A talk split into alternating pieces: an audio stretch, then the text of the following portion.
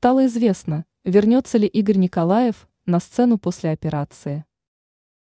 Несколько дней поклонники звезды советской и российской эстрады Игоря Николаева переживали за его самочувствие.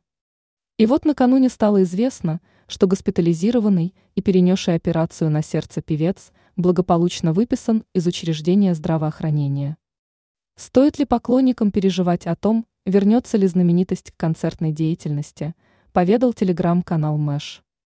Известно, что певец не только вернется на сцену, продолжит давать концерты, но и повысит гонорар за выступление.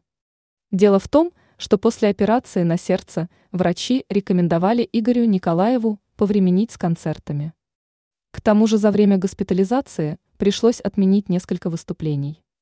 Речь идет об отмене выступлений, распланированных до конца ноября. Также сообщается, что вы отказался исполнитель и от концерта в США. Поэтому певец будет выступать реже и повысит ценник минимум на миллион рублей. Уже с 10 октября музыкант готов рассмотреть предложение и отыграть концерт, но недалеко от Москвы. Всего Николаев планирует давать не больше трех концертов в месяц. Что кается стоимости выступления, то ценник начинается от 4 миллионов российских рублей, сообщают источники.